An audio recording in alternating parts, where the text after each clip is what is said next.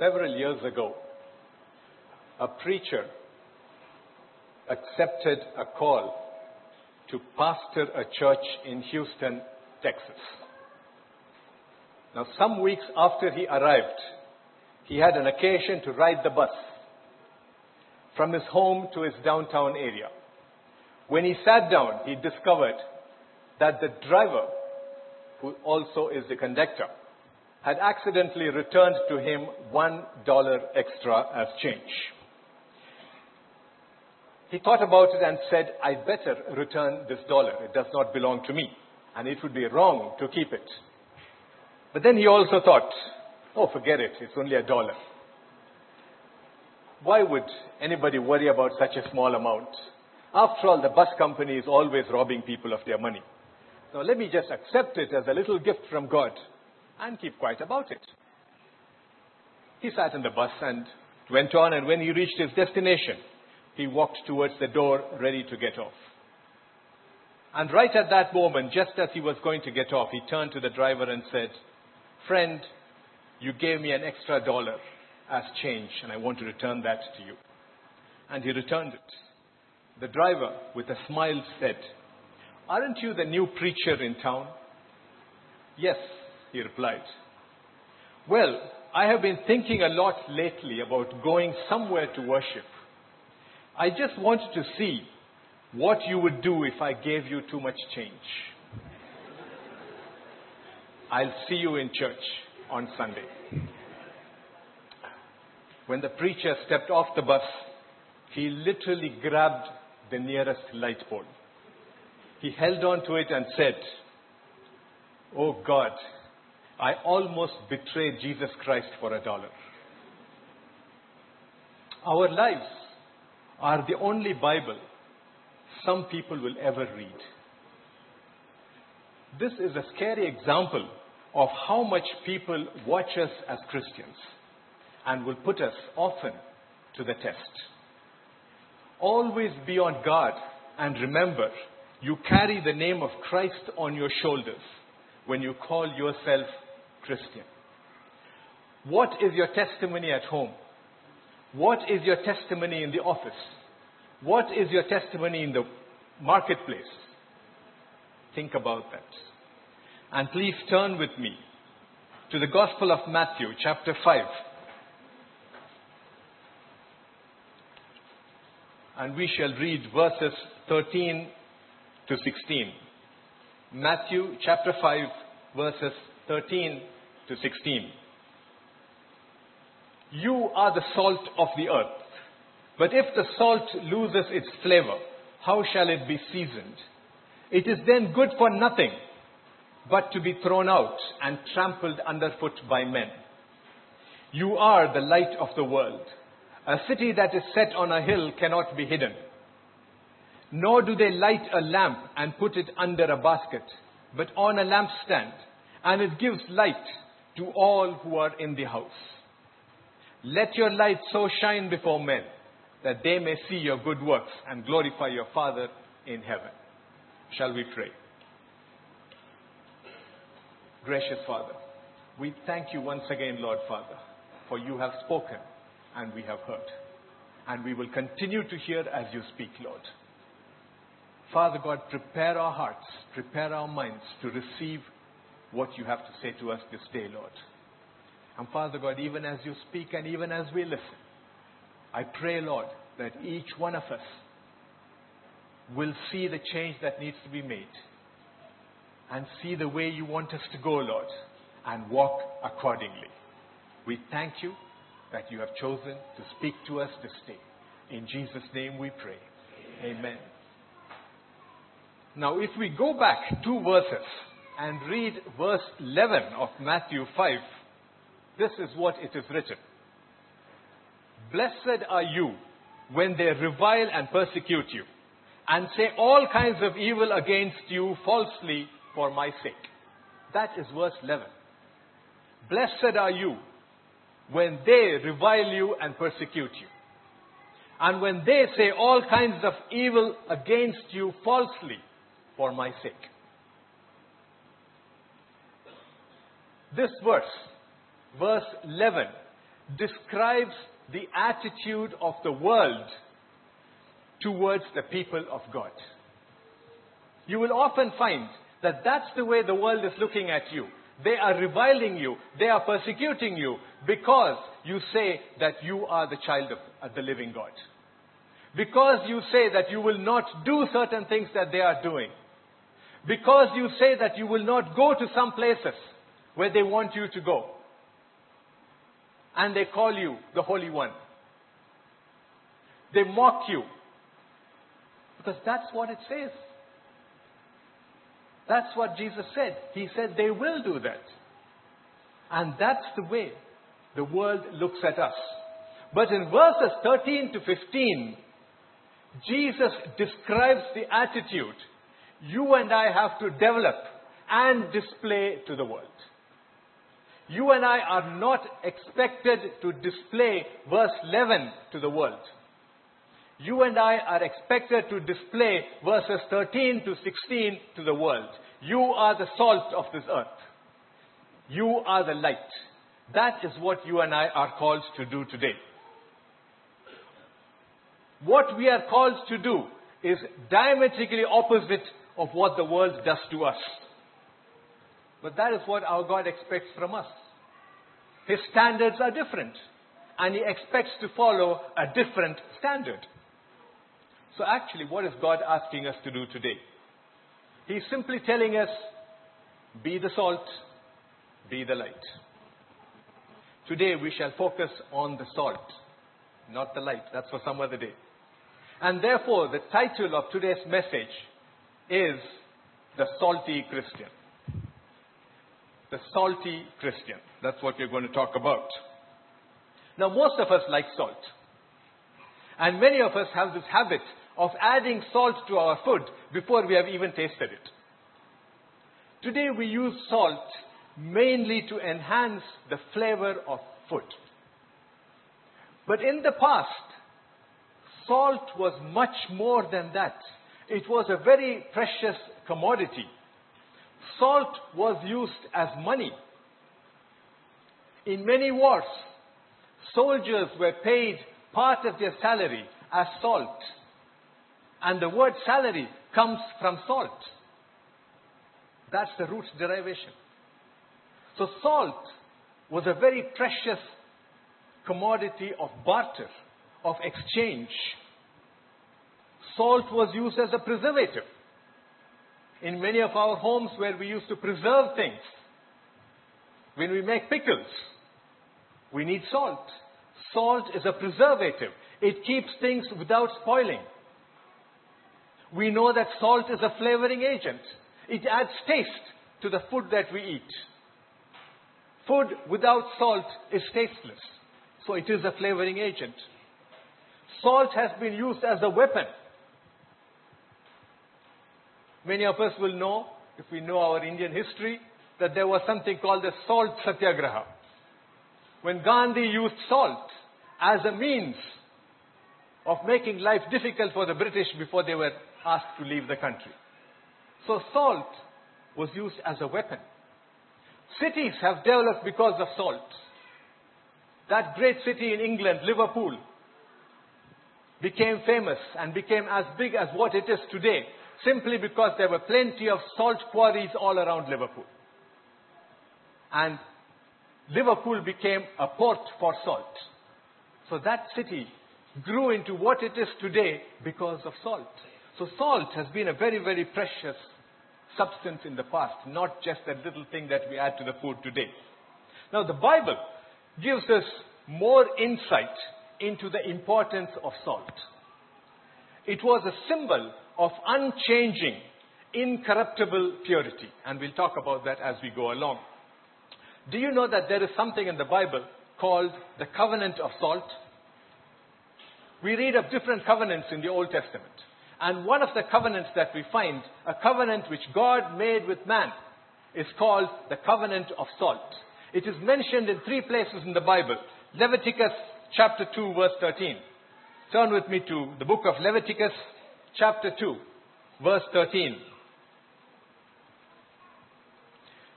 And every offering of your grain offering you shall season with salt. You shall not allow the salt of the covenant of your God to be lacking from your grain offering. With all your offering, you shall offer salt. Again in Numbers chapter 18, verse 19. Numbers 18, verse 19.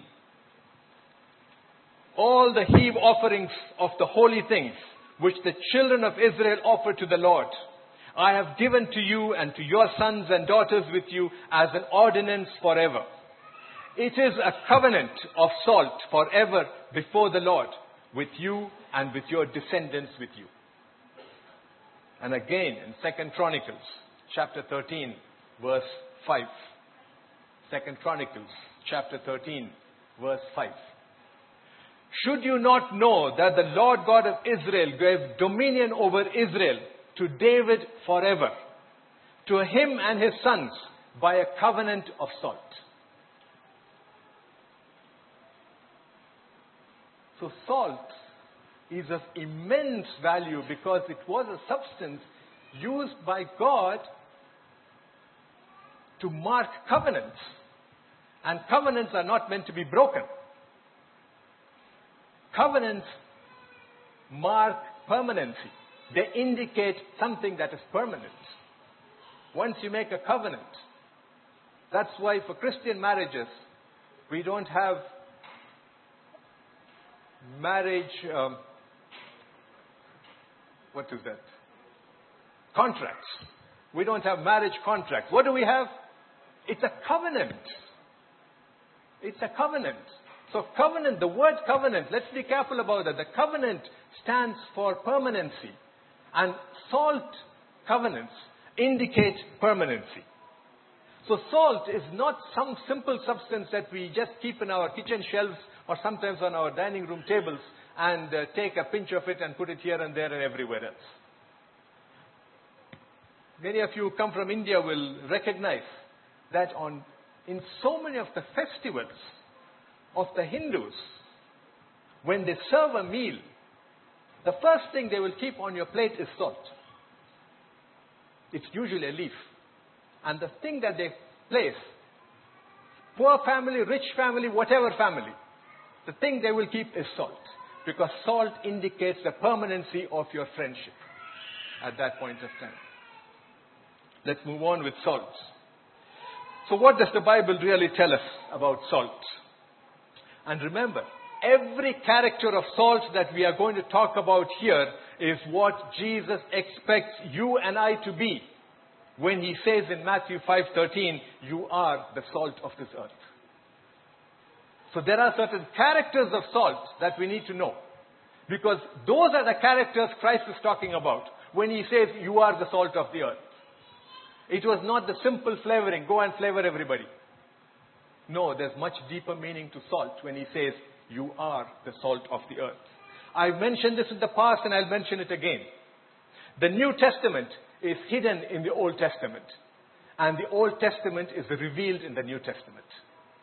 In other words, whatever is mentioned in the New Testament has a counterpart in the Old Testament.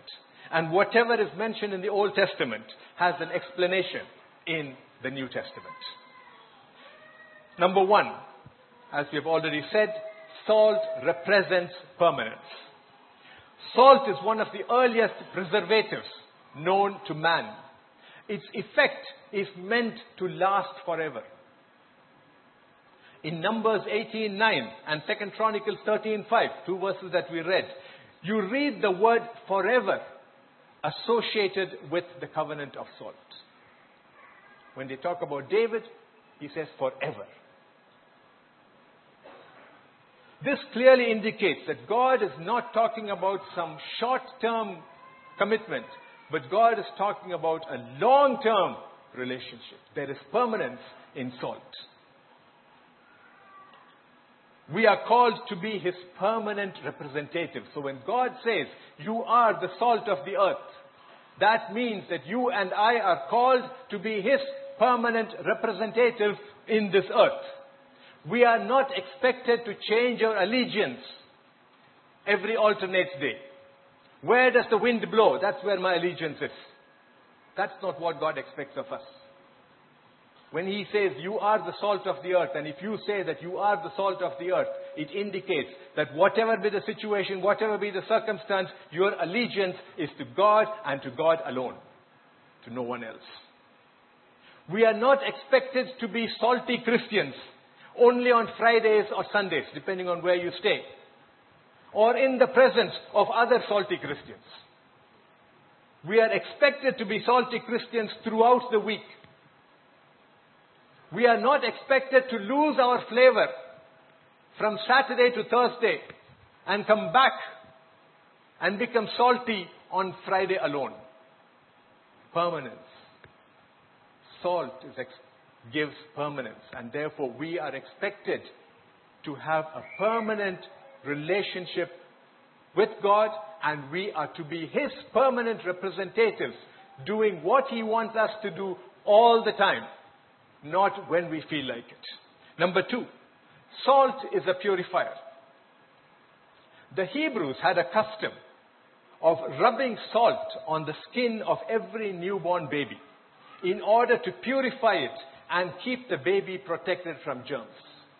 In fact, there was a study which was done long time back uh, in the Middle East where rubbing of salt on newborn babies was a custom.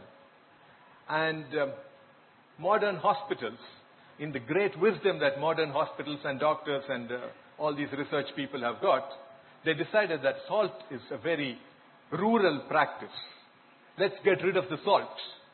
And we will use research identified chemical substances for disinfection and uh, whatever. Okay? And so the salt went out, they used other things. And we have that in hospitals today. Long sounding names which are very difficult to pronounce. Okay? But we have those. The end result of that, in that study, they found that the incidence of infections in children went up immediately after the change. And when they went back to a control study of taking off the chemicals and putting the salt back, the infection rate went down. And that is why you still find in rural practices, in many countries of the world, they use salt to purify.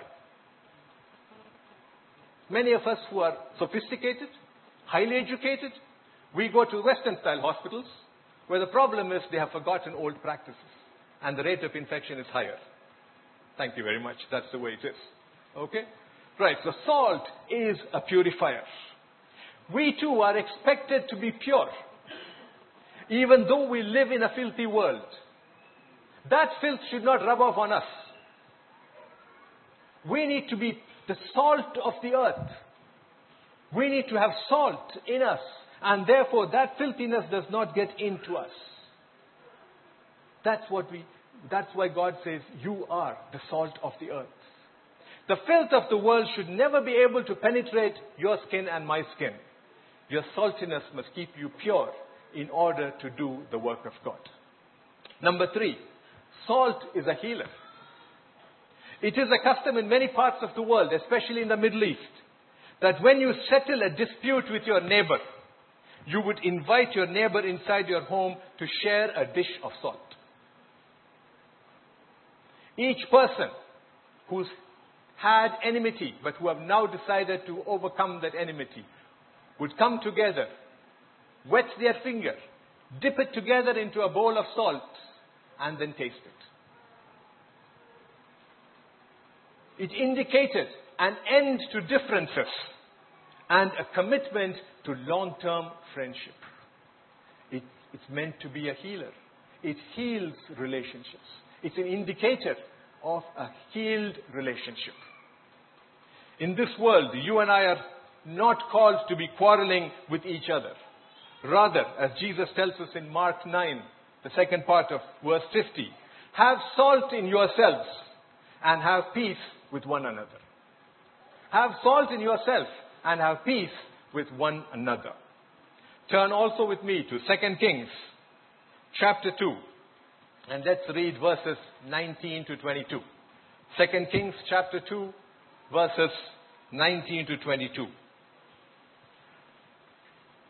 Then the men of the city said to Elisha, Please notice, the situation of this city is pleasant, as my Lord sees, but the water is bad, and the ground barren. And he said, Bring me a new bowl and put salt in it. So they brought it to him. Then he went out to the source of the water and cast in the salt there and said, Thus says the Lord, I have healed this water. From it there shall be no more death or barrenness. Salt brings healing. Number four, salt produces thirst. If you were to go to a shopping mall and buy some popcorn or some uh, potato chips or whatever chips they have, you always find that it is slightly salty. Now that is a pure business tactic. Okay, because as you eat that potato chips with the salt in it, it makes you thirsty. And when it makes you thirsty, what do you do? You need a drink. There's a bottle of water, or maybe a Pepsi, or a Coke, or whatever. So if that guy wants his business, he has to put some salt in your food. The businessman out there knows that salt makes you thirsty. Do we know that salt makes people thirsty? You see, we live in a spiritually dry world, a world that is looking for a drink that can satisfy them. When Jesus met the Samaritan woman at the well, he did not bombard her with great theology. He just went there, and a little conversation took place, and then she said, Where can I find this living water? She was thirsting for living water. The world outside is thirsting for living water. And so when Jesus says, Be the salt of this earth, He's only telling us there is a world out there which is thirsting for the truth. Give them the truth. You have the salt in you. Give them that drink of living water. That's what they want. And that's what we are called to do. Number five, salt must be employed sparingly. So we never overuse salt. Salt must be employed sparingly. Doctors keep telling us all the time that too much salt is bad for our health. And believe me, they are right. Okay, let's accept that doctors can be right once in a while. Okay, they are right here. In Colossians 4, verse 6, Paul says, Let your speech always be with grace, seasoned with salt, that you may know how you ought to answer each one. Our choice of words must bring healing and comfort to the hurting soul. It shouldn't be so salty as to cause disgust into who we are and disappointment in the God we serve. Our speech should be tasteful and moderate. That the person to whom you're talking is looking forward to hearing more of those words from your mouth. Instead, if we go and bombard him and say, You are the greatest sinner, and there is a place reserved for you in hell. And if you do not do this, and if you do not come for a baptism immediately, and I need to bury you in the water within the next 20 minutes, that guy will say, Hell is better if you're not going to be there. We need to, we need to be salty, but we don't have to be over salty it isn't going to help the matter at all. If too much of salt is bad for our health, too much of salt is also going to be bad as we talk to other people. God says, You are the salt of this earth. But you must know how to use that salt. So when Jesus says, You are the salt of this earth, what does he expect from you and from me? Number one, you are his permanent representative. And what you do should be of eternal value. You are his permanent representative. And what you do should be of eternal value. And how you do it is 24 7. There is no specific working hours to being a salty Christian. It's a full time task. Number one. So when Christ says, You are the salt of the earth, what more does he expect from you and me? Your life should be a life of purity and holiness. The world is looking at us. You may be the only Bible that people are going to see. You may be the only way to Christ that people are looking at. What is the picture that you and I are portraying? People may be out looking to find faults with us. That doesn't matter. We need to focus on God and live pure and holy lives. Because that is what many people are going to see. I've spoken to a particular person in this compound on certain issues, and I'm not the only one who has spoken that number of things. And that person says, You need to see what is happening in all the churches who meet here. I will never become a Christian. What is the picture that we are portraying? Is it a picture of holiness? Is it a picture of purity? Is it a picture of love? Is it a picture of joy? Or is it a picture of backbiting? Is it a picture of theft? Is it a picture of dishonesty? Is it a picture of saying all kinds of things, of gossip? Is it a picture of slandering each other? Is that the picture we are giving outside? Do we join with others in joining, watching pornography on the net? Do we join with others in cracking bad jokes? Is that the picture that we are giving in order to feel accepted by those we are working with? Or, as Christ says, you are the salt of the earth. We need to demonstrate holiness and purity. That's number two. Number three, you need to be a healer.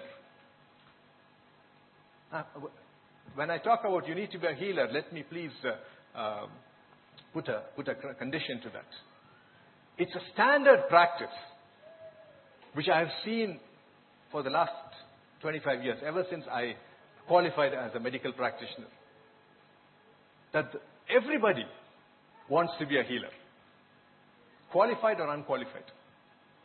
Everybody has enough advice to give on how to deal with your health situation. One person says drink water, the other person says don't drink water. One person says walk upside down, the other person says no, walk the other way. Okay? God says you are called to be a healer. Now forget the medical side of it. You can be a healer in many other ways. You can heal relationships. I went to India recently on holiday, and one of the things which kept cropping up all the time, my wife and myself, was this family is in trouble, that family is in trouble, that wife is in trouble, this husband is in trouble. The divorce courts are, uh, you know, expanding. And we're not talking about Hindu families. We're talking about Christian families. Where is the healing touch that we need to have as Christians? You are the salt of the earth. Bring healing. That's what Christ is asking us to do. Heal broken relationships. You should speak to encourage and not to tear down. Your actions should bring peace and not chaos. That's what Christ is asking us to do. Number four. Why are you the salt on the earth? You need to be a channel through which the living water can flow into a dry and thirsty world. There has to be a channel through which water flows. If it doesn't, if there's no channel through which water flows, it's just going to go into the ground and get lost somewhere. And if you have received from Christ that living water, be the channel. Be a blessing to somebody else. Be a channel so that you can bring that living water to that thirsty soul, to that dying soul. That's what you and I are called to do. Number five, you need to show by the little things in your life that being a born again Christian does not mean a boring and dull life. Life with Christ is full of joy. Life with, with Christ is full of happiness. Life with Christ is a life of satisfaction. It's a life of contentment. It's a life of peace. With Christ, you are and should be at all times an overcomer. So that's what you need to show. If you also join with your colleague in grumbling and mumbling and muttering and murmuring and saying that this government is bad. My government in India is terrible. Look at the Skoal game, scam, Coalgate, Coalgate. Okay, prior to that it was uh, telephone gate, whatever. Okay, telecommunication. There are a lot of gates in India. If we also join with them and start murmuring and muttering and saying, you know, I, this was due to me, but it's not coming to me, my promotion is not coming to me, just like you. What's the difference between you and them? Christ never said that the difficulties are going to go away. They are going to be there. But you are an overcomer. Let the rest of the be under the problem. You will go and help them come out of that problem. That's what you and I are called to do, not join them under the problem. These are just five characteristics. Probably if you study more, you will find that there are a lot more characteristics about salt that you and I need to practice in our life on a day-to-day basis. Now Jesus, having said that we need to be the salt of the earth, he also gave us a warning. Because in Matthew 5 verse 13, he goes on to say, you are the salt of the earth, but if the salt loses its flavor, how shall it be seasoned? It is then good for nothing but to be thrown out and trampled underfoot of, by men. So clearly, if we do not do what we are expected to do, it simply indicates that we have lost our saltiness. And the result of that loss of saltiness is that we will be thrown out. Now, in New Testament parlance, whenever the words thrown out are used, they are often associated with being cast out into that place where there shall be weeping and gnashing of teeth. So if you are not the salty Christian that Christ intended you to be, you will be thrown out. That's the result. That's the warning.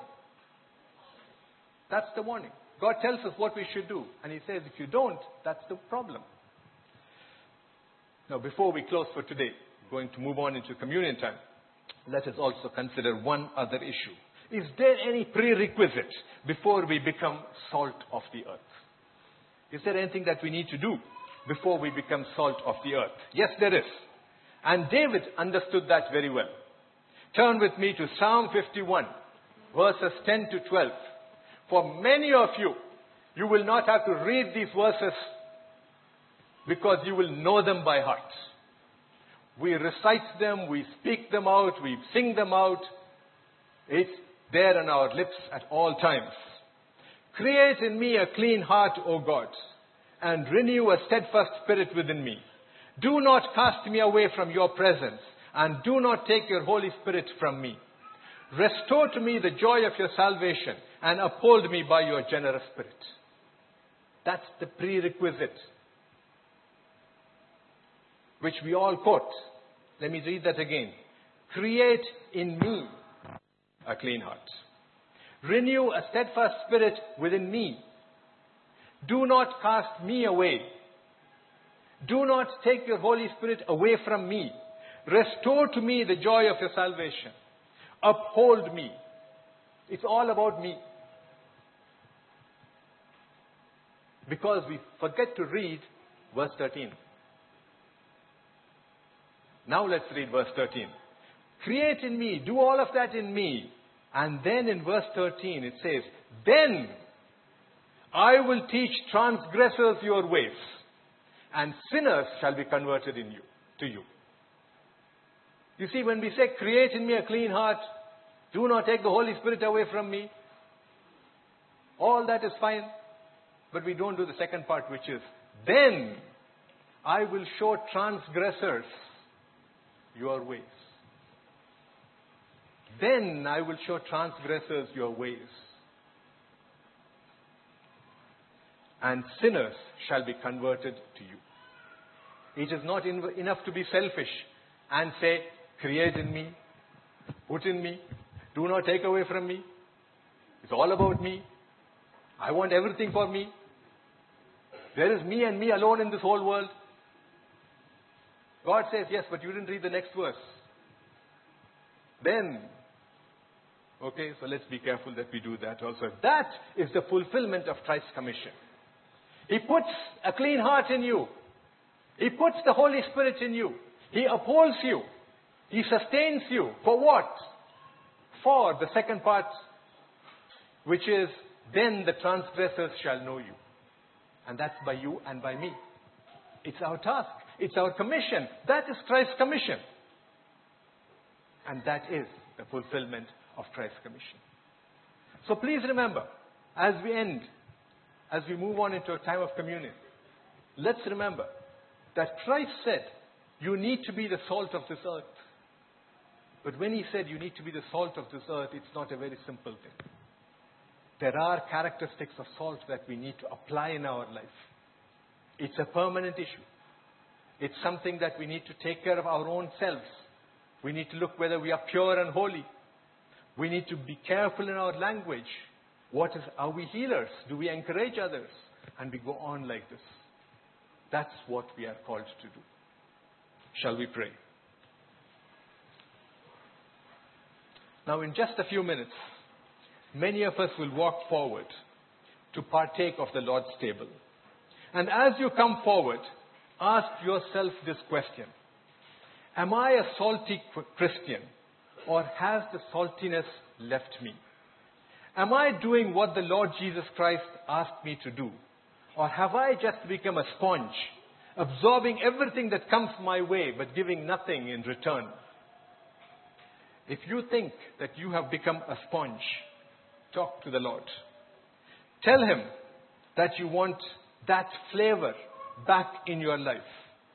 That you are willing to go out and bring hope and joy and peace to a dying world. Continue to be in an attitude of prayer.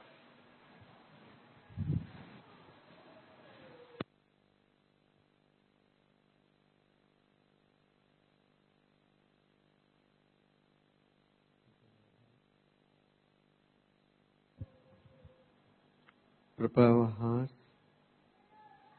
Meditate the word, what God has spoken to us today. We are all called as a salt. And it's a commandment from the Lord Jesus Christ.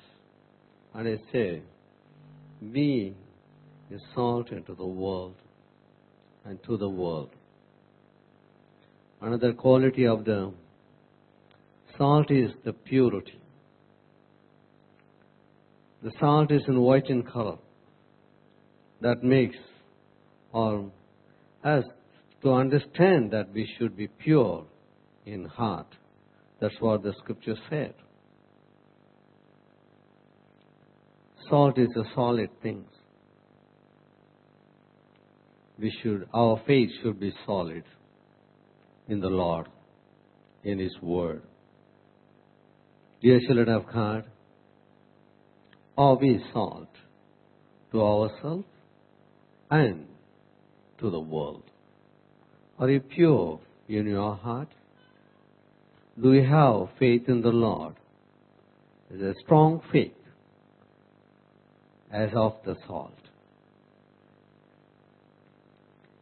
If you feel that you are not a stable, solid, pure salt, it's a time for you to ask the Lord and cry to Him.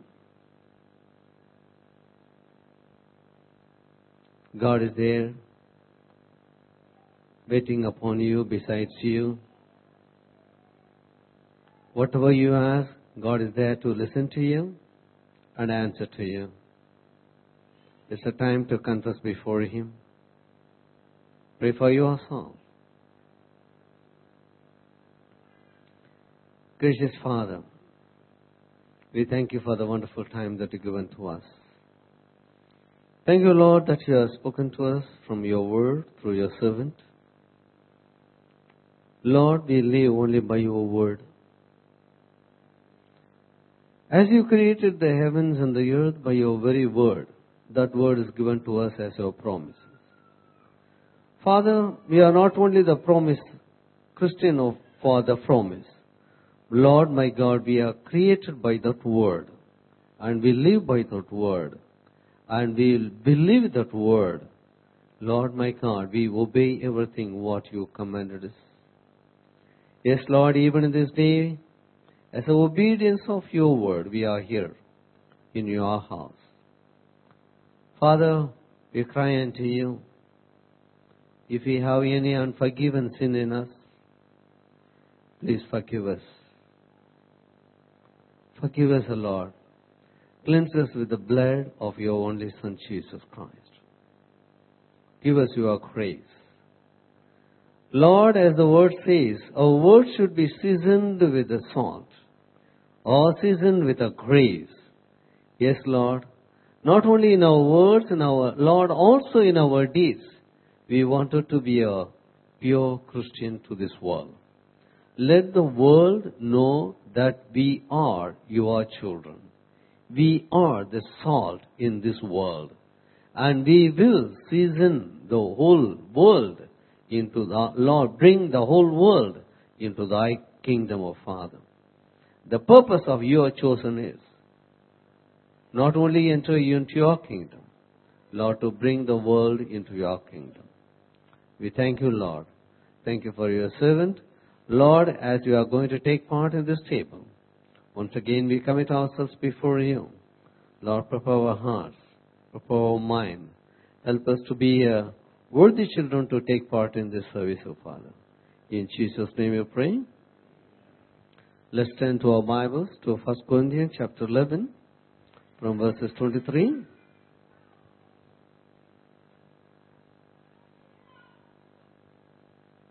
First Corinthians chapter 11 from verse 23. For I received from the Lord that which I also delivered to you, that the Lord Jesus on the same night in which he was betrayed took bread, and when he had given thanks, he broke it and said, Take, eat, this is my body, which is broken for you. Do this in remembrance of me. In the same manner, he also took the cup after supper, saying, This cup is a new covenant in my blood. This do as often as you drink it in remembrance of me. For as often as you eat this bread and drink this cup, you proclaim the Lord's death till he comes. Therefore, whoever eats this bread or drink this cup of the Lord in an unworthy manner will be guilty of the body and blood of the Lord. But let a man examine himself, and so let him eat of the bread and drink of the cup. For he who eats and drinks in an unworthy manner eats and drinks judgment to himself, not discerning the Lord's body. For this reason, many are weak and sick among you, and many are asleep. For if we would judge ourselves, we would not be judged. But when we are judged, we are chastened by the Lord, that we may not be condemned with the world. This is also is not as a ritual, but this is a, another ordinances God put in the church. This table is prepared for the children of God. And this is, as we, it is written, is the another covenant which God made. As we heard, God made a covenant with the salt, and here God made a covenant with His own blood of His Son Jesus Christ. God wants us to remember, by doing this, remember the death, burial, resurrection, and the coming of the Lord. And also God wants us to, pro- to proclaim this word to the world until the Lord comes. So the dear children of God, this table is kept before us. Those who have accepted Christ as the Lord and Savior and obeyed the Lord are eligible to take part in this table. So, please prepare once again, look unto the Lord, thank the Lord for the privilege what God has given to us, and thank the bread and wine which kept before us, and take part in this table. Let's close our eyes. Once again, take and thank the Lord. Gracious Father, once again we thank you.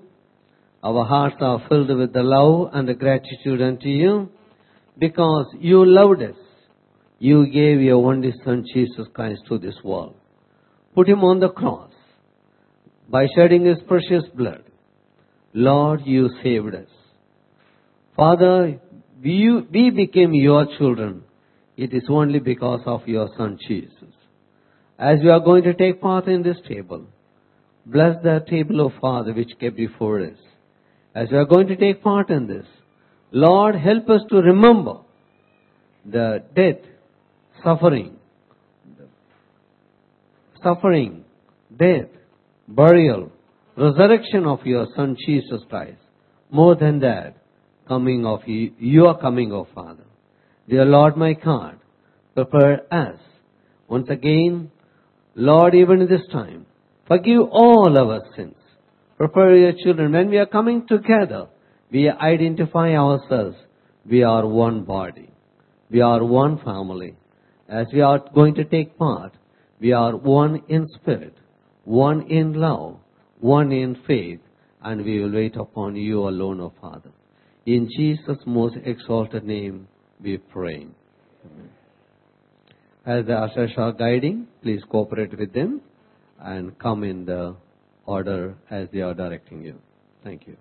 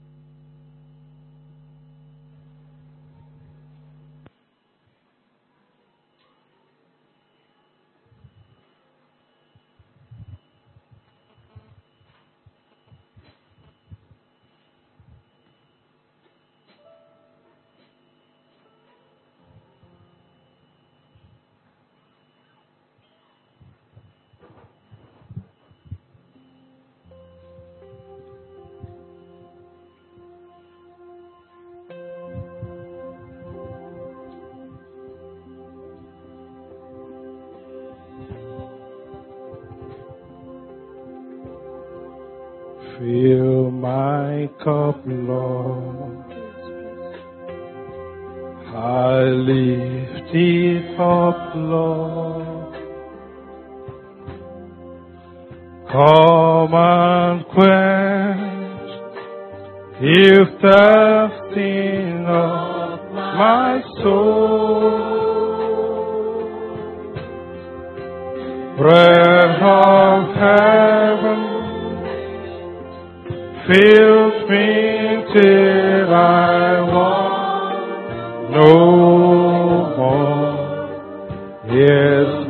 My cup, fill it all, amid me, oh.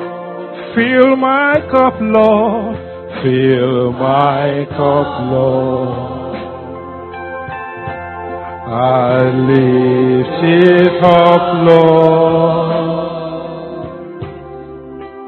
Come and quench the thirsting of my soul. Oh, blood of heaven, with me till I want no more.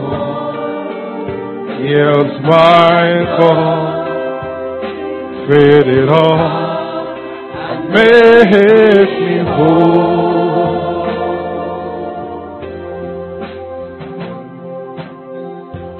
The blood of Jesus set me free from sin and sorrow.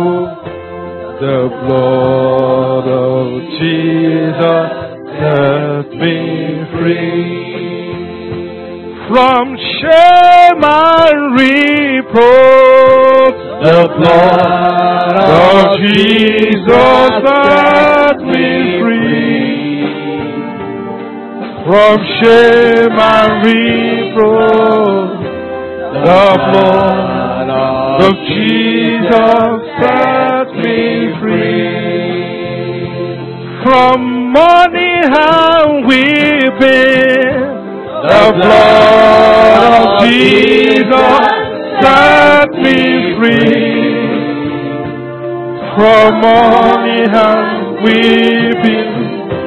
The blood of Jesus set me free from lack and poverty. The blood of Jesus set me free from lack and poverty. The blood of Jesus set me free from pain and sickness. The blood of Jesus set me free from pain and sickness. The blood of Jesus set me free from guilt and suffering.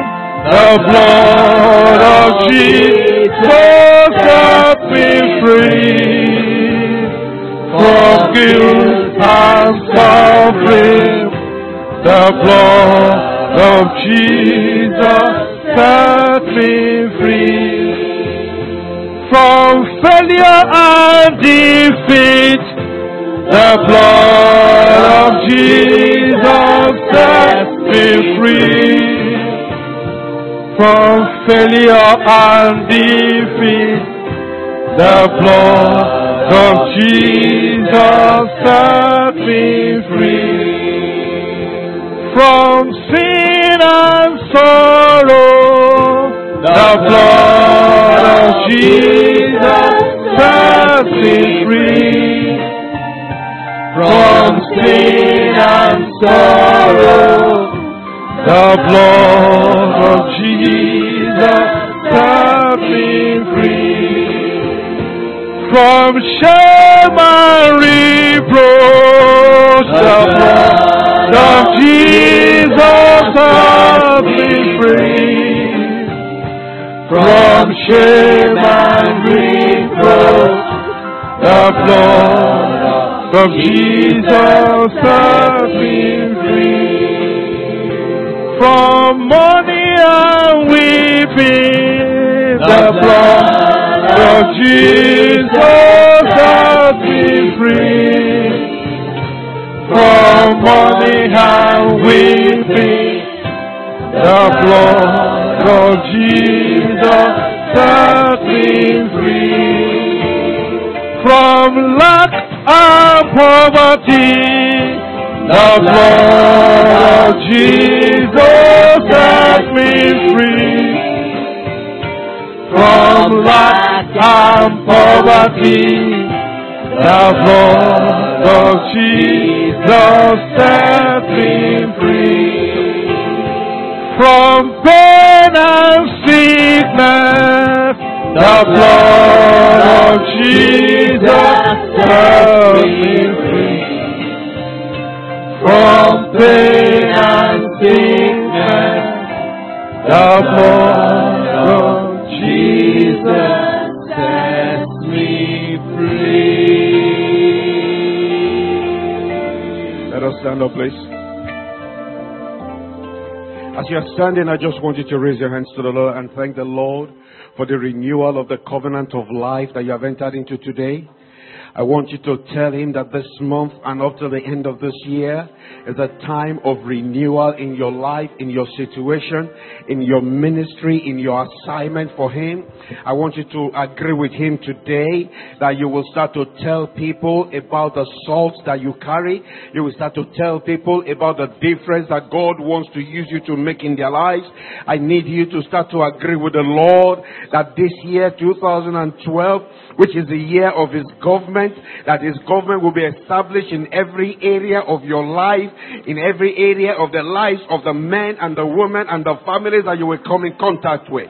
As you are praying that prayer, I believe that the Lord is making a difference in your life because the blood of Jesus speaks better things than the blood of bulls and of rams and it sets free, it delivers, it opens effectual and great doors and the Lord is just waiting for you and If we can agree with Him, you will see greatness, wonders in the lives of the men and women you come in contact with. Father, we give you praise. We worship you. We reverence you, Lord, because what we have done today, Father, goes beyond the physical. It is supernatural. Because, Lord, by the flesh and the blood we have taken, we have entered a covenant of renewal with you. And by the reason of that covenant, our life will not remain the same. Our assignment will not remain the same. Our ministry will not remain the same. Father, men and women that we come in contact with, they will know that indeed we serve a living God. And that God is the one that took on the flesh of man and died on the cross. And by the reason of his death, we are saved from death. We are saved from destruction. Father, grant us the wisdom and the boldness to step out and to show that indeed we are citizens of heaven. Glory be to you, mighty Father. You are worthy to be praised. In Jesus' name we have prayed. We glorify you, Lord. Because, Father, we enter a week of greatness. September is a month of judgment against those that are standing against us. But, Lord, we ask that before they are judged, we will have another opportunity to tell them about your Son Jesus so that they will not perish. But, Lord, this year is the year of your government. Let your government be established in every area of our lives and of those that we come in contact with. We glorify you. In Jesus' name we have prayed. That we share the grace. May the grace of the Lord Jesus Christ, the love of God, and the fellowship of the Holy Spirit be with us now and forevermore. Amen. Surely, goodness and mercy is following us all the days of our lives and we are dwelling in the house of the Lord forever and ever. Amen. The Lord bless you as you go in Jesus' name.